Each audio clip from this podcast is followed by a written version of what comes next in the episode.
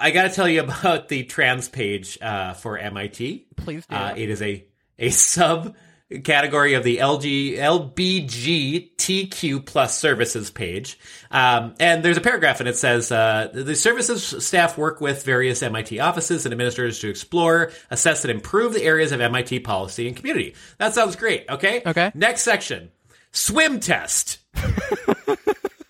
MIT has a swim requirement for all students. There's a swim test that consists of jumping into the pool feet first and swimming 100 yards continuously. that's I that's guess challenging. How we learn if you're trans.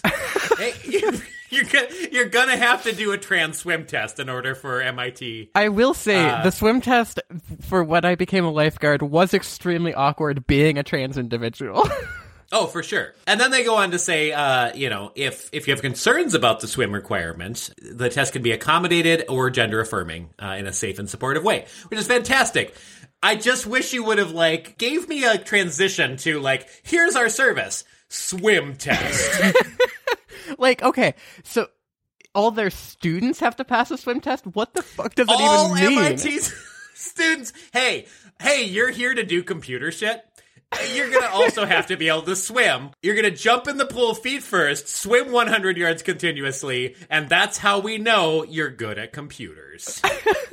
Like, there are a lot of things swimming could be applicable to, right? Like, fine motor skills, large motor skills, whatever. I don't think that any of those have to do with MIT, though. Unless they want every Okay. student to participate on their swim team, which would be pretty cool. Why does MIT have a swim test? Here it is. This is pages called MIT's wettest test, which, hey, that's, that's uh, 2014 Nicole Morel. I, I hate to call you out by name, but you are on the internet. You had to have given some thought to the title of this particular article. So, the director of physical education at MIT uh, says that uh, test has a purpose outside of worrying about would-be graduates. It's a self-survival skill. Knowing how There's to more, but- swim? Yeah, I mean- they don't want their students drowning. Okay, they're at a college, not in the ocean. Not in the ocean.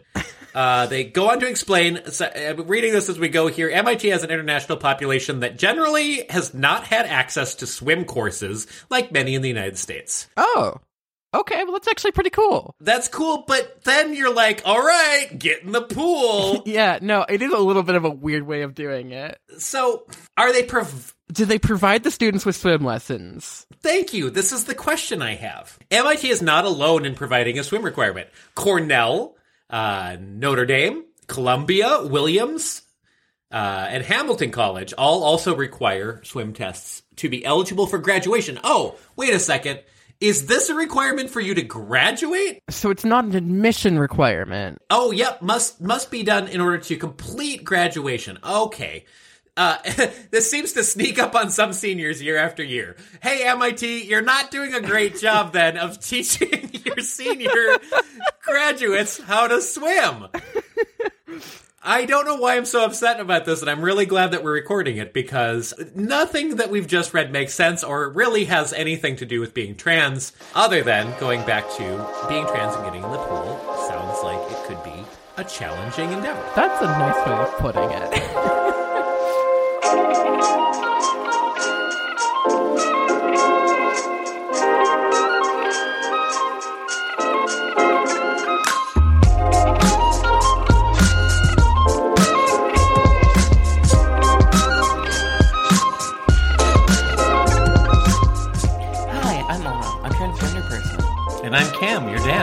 this is The Transgenda, a podcast promising my transition. and a cisgender man learning how to support it. Hi, Anna. Hi, how's it going?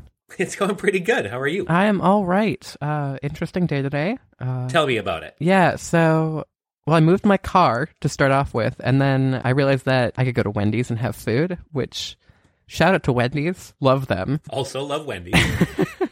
And Wendy's has this really cool option, as most fast food places are getting, where you can order on your phone. So I ordered on my phone many cheeseburgers because I wanted to eat them throughout the day. And I think that the drive through lady thought I was a DoorDasher because when I drove up and I was like, hey, I have a mobile order for Aliana, my full name, she goes, Elena.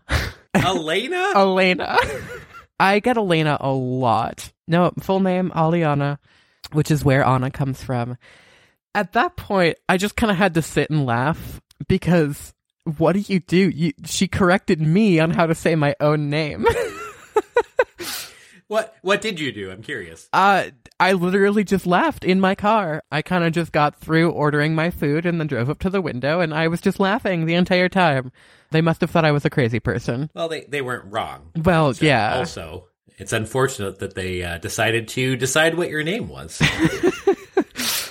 Uh, well, I think um, that leads into today's topic. Um, I want to talk to you about uh, why can't they get your fucking name and pronouns correct? oh, And God. I know.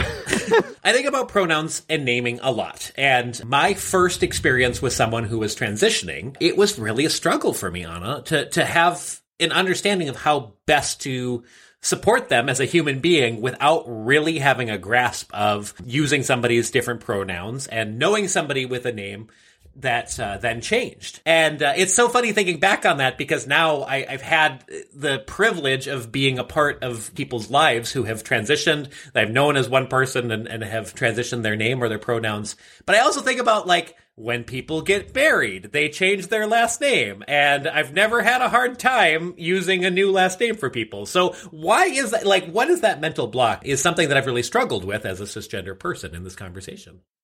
so, when a married person changes their last name, it just changes their last name and it doesn't change their whole identity or what you think about them. Or at least it shouldn't in a proper and healthy marriage. Um, and so when you change a small thing about your first name or um, change your last name or something, it's not changing the whole identity of a person.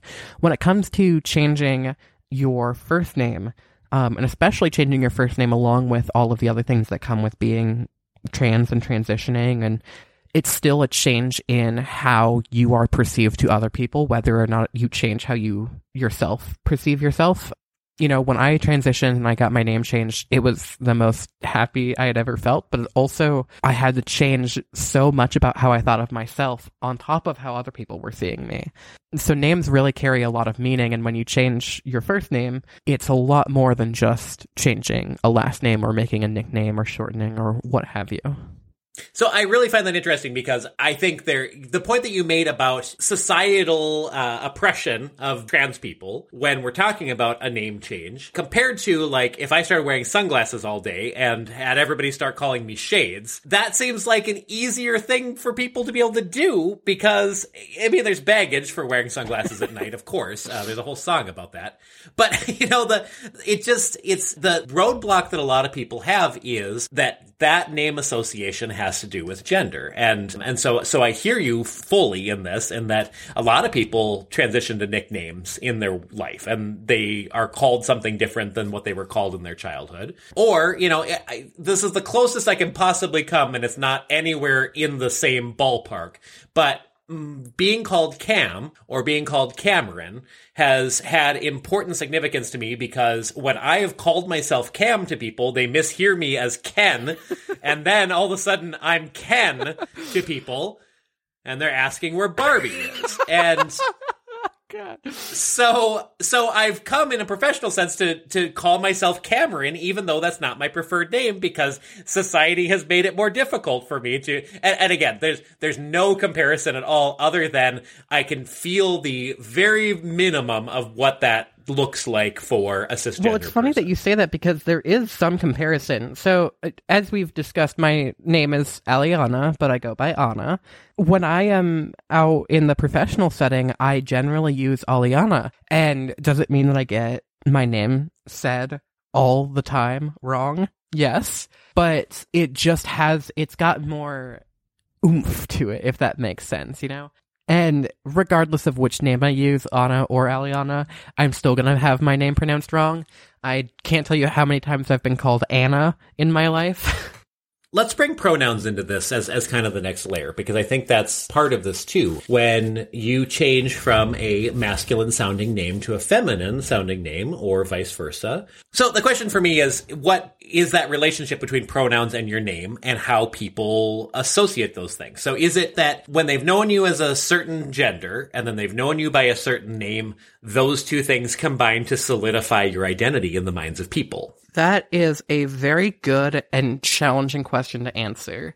Yes. Pronouns, ironically, have been some of the most challenging things to change for some people and the easiest for other people. And changing my name helped somewhat with that. You know, when people see the name Anna or Aliana, they generally think more feminine, which is what I was going for when I chose my name. Still, if I am dressed too quote unquote masculine, or um, sorry, the quotes were over the too masculine, not just masculine, or I'm like not sounding feminine enough, then I still get misgendered even to this day. And I am almost exactly a year into hormones and have been in my transition for over a year now. So, what the fuck is up with that, huh? yeah because it's still a process. You know, it, it's unfortunate to me to hear that this may be something you deal with your entire life, um, it, despite the best intentions of society in starting to learn to do these things better. It, it seems to me that we are still misgendering and and misnaming uh, you, and that leads me to what is that like for you, Anna? And and maybe that's a little more open ended than I mean it to be, but just how does that feel to you? And, and what does that have to do with your transition journey? Man, you're hitting me with all these doozies today. Describing how a sensation feels is maybe one of the hardest things that you can ever ask anybody. You know, like if you were to ask me how a burn feels, I'd say hot, but there aren't very many words to describe the physical and emotional sensation that occurs whenever I am dead named, for example.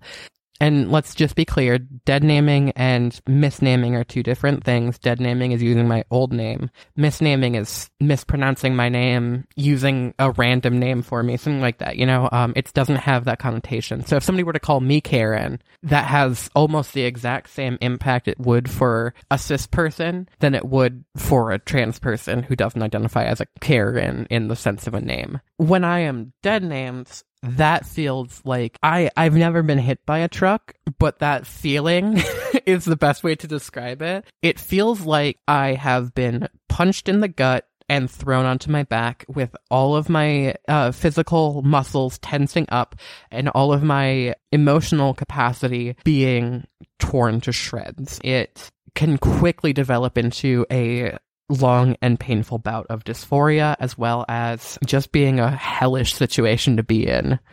And as your dad, that makes me really sad to hear because I want people to be ready to accept you no matter what your name is or what your pronouns are. And uh, I guess that's why we're doing this podcast, right? Exactly. What should we do if we don't know someone's pronouns? I mean, if I approach you and and as you said, you're you're dressed too masculine in quotation marks, and I I have not identified what your pronouns are, and I'm saying this tongue in cheek because I I don't think we should approach anyone assuming what their gender is. But what do we do if we don't know what your pronouns are?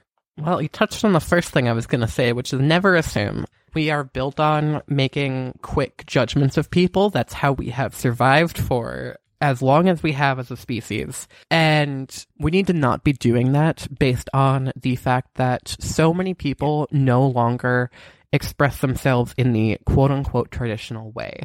You know, I as you were saying, what should you do if you approach me and I am not presenting extraordinarily feminine as I occasionally do. The best thing to do is just fucking ask. There are some people who will get offended, and most of those people are transphobic cis people, though pretty much everybody should just be like, hey, what are your pronouns? And they should be able to tell you them. You know, there are certain circumstances in which I've interacted with more older individuals who don't know much about the queer community and they have they've always questioned me on what I mean by that and you can then kind of dig more into generalities of like well do you identify as a man or a woman or do you identify as a I don't know, boy or girl or whatever. Um, because generally those people are not going to have the pronouns of anything but he, him, and she, her. Most of the people I know of who have gender neutral pronouns, they, them, and all of the vast number of others know a lot more about queer and being queer and the queer identity than those older folks do. Well, and so that that older folks piece, you know, it's so interesting to think about that because there, I think there is a generational piece to this, and I don't ever want to use that as an excuse because um, I I'm not a spring chicken and I have worked really hard to learn these things and I think everybody can do that. But I was also thinking about a game of Guess Who I was playing with Oliver uh, the other day, which when I was a kid was a game that often started with, is your character a boy or a girl? With Oliver, without really any prompting from me, we didn't establish a rule of using non-gendered language, but when we play Guess Who, it's does your person have blonde hair? Does your person wear earrings? So things that you might traditionally associate with a gender, uh, if you're an old person like me and, and have been conditioned by society to think that way. Which we shouldn't Um, be. Exactly. Uh, I, I feel really great about the fact that a five year old with the right environment and, and a positive ideation around gender as a construct, I think is able to look at all of these things with more of a neutral view. And so, so hey, caregivers out there who are listening, teach your kids right away that we need to be practicing how we talk to people about their pronouns and how we describe people. And using non-gender language is not that hard to do if we practice it. And boy, a five-year-old can pick it up pretty quick. Which to all those transphobes who really shouldn't be listening to our podcast, um, yeah, it's a five year old can do it. Fucking get your shit together.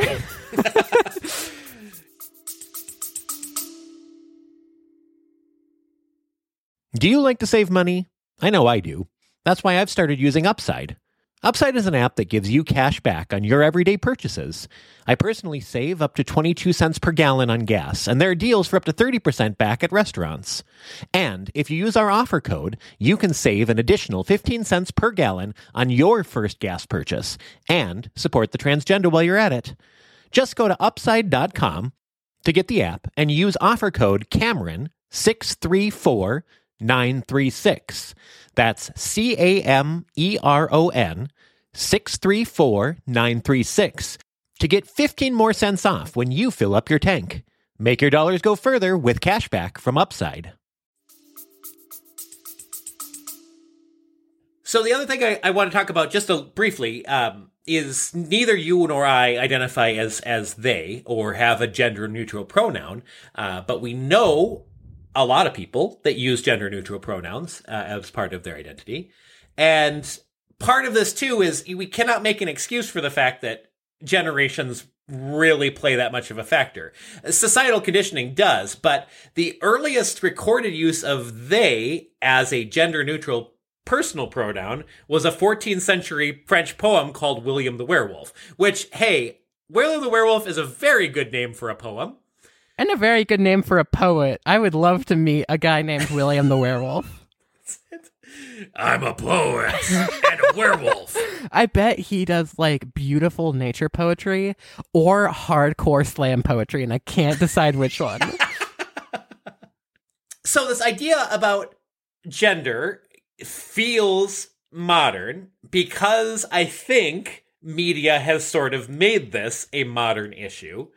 But I even think back to to Shakespeare and I think about plays that were staged uh, at various times in history where women were not allowed on stage and so we had actors, male actors playing female parts.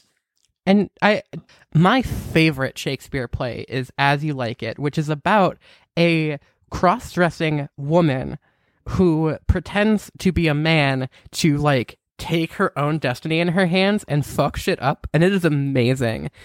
I say trans or I say uh, cross-dresser and woman because that we are never explicitly told that she is not a woman and that um you know that she is a man or anything like that though her expression is much more masculine than any of the other characters and it is beautiful I love that. Well, and that goes to maybe the tangent that I was going on as well, which is, I mean, that's that's part of this whole idea of identifying and how we identify in our gender and our name is that you can be a person that cross dresses. That does not make you the gender that you don't identify as. So if you are a male person and you're cross dressing to wear female clothing. And again, all these things we need to just kind of stop even thinking about it in those terms, one or the other.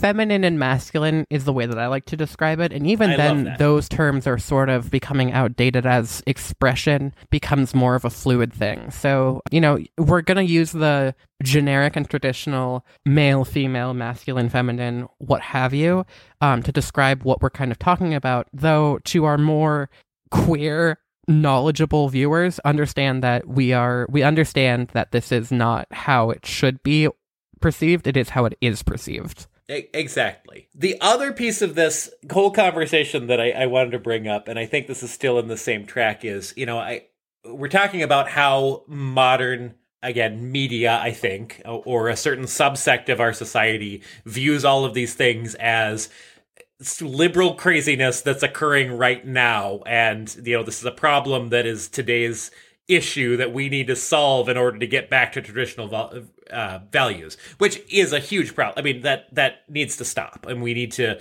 be educating people to be more tolerant of each other in general. But one of the things was you know well people are identifying as he and they're identifying as she and they're identifying as they. Where is does this end? Uh, is that sort of uh, tucker carlson you know alarmist viewpoint on these things? And if i may this just makes me think of a John Oliver quote, which is, uh, where does it end? Fucking somewhere. um, and even then, the alarmist view is like, oh, well, you know, if we have people identifying as he, she, they, toasters, what have you, like, yeah, what's the issue with that?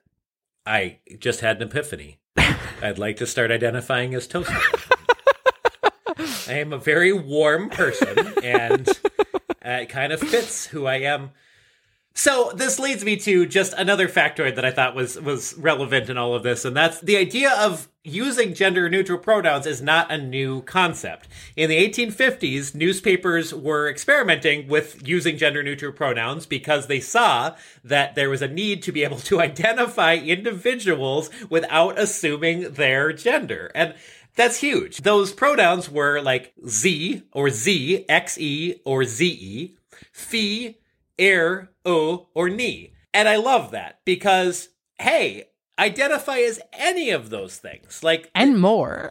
and more and toaster i mean that's that's the point is that the whole idea behind this is that it's not hurting anybody but the person whose identity is on the line to do this It- for you to identify as z has no impact on on my life and how i live it other than to love and support you as a human being who is finding their identity in the world. And and that's my favorite part about your transition has been for me to be able to be here and go rah rah do it. You know like like go go through this and let me know how i can support you. You know that's that's how i think if we're being really humanistic about all of this we need to be supportive of everyone's journey and and where they're at. And and i'm sorry people who feel otherwise uh, I, I just feel that you're wrong. I feel that your gatekeeping of pronouns and what we should be calling people is absolutely ridiculous. It fully is. Like, someday we'll talk about maybe gender roles and and some of those you know like like bastions of a society long past that somehow still creep into these conversations but uh that that'll have to be for another time I think. Absolutely. So, just rounding back to the question of what should I do if I don't know somebody's pronouns? And, well, the two obvious answers are don't make assumptions and ask them. There are a few other things that we need to talk about regarding this question, such as, like, can I make mistakes? Do I, as the person who has pronouns that are not quote unquote traditional, have any responsibility to the person who I'm talking to. Things like that. Um, just answering a few of those briefly before um, we end here. Well, I want to say I- I'm giving you permission, cisgender people, to make a mistake now and then because I I do as well, and um, and I misgender my female child on the rare occasion, and I I own that, and I need to step back and say, "Whoops, I I did that." and it hurts her for that to happen and i need to make sure that i do better so it, as you are learning to use pronouns and people's names and their identities correctly it's okay to make mistakes um, you just gotta own it what's not okay is to be a dick you just you can't you, you need to stop that You Unless that's to- your identity. If your identity is being a dick, that's okay. Just don't make everybody else subject to it. Yeah. Um, on the flip side of that, I mean, I, I've got to ask you. You said exactly the thing. Is there a responsibility as a transitioning person for this conversation? You know, it, yes. And on behalf of myself and absolutely no other queer people, I say it's okay for people to make mistakes with me as well. Does it hurt? Absolutely. And it will hurt probably until the end of my life.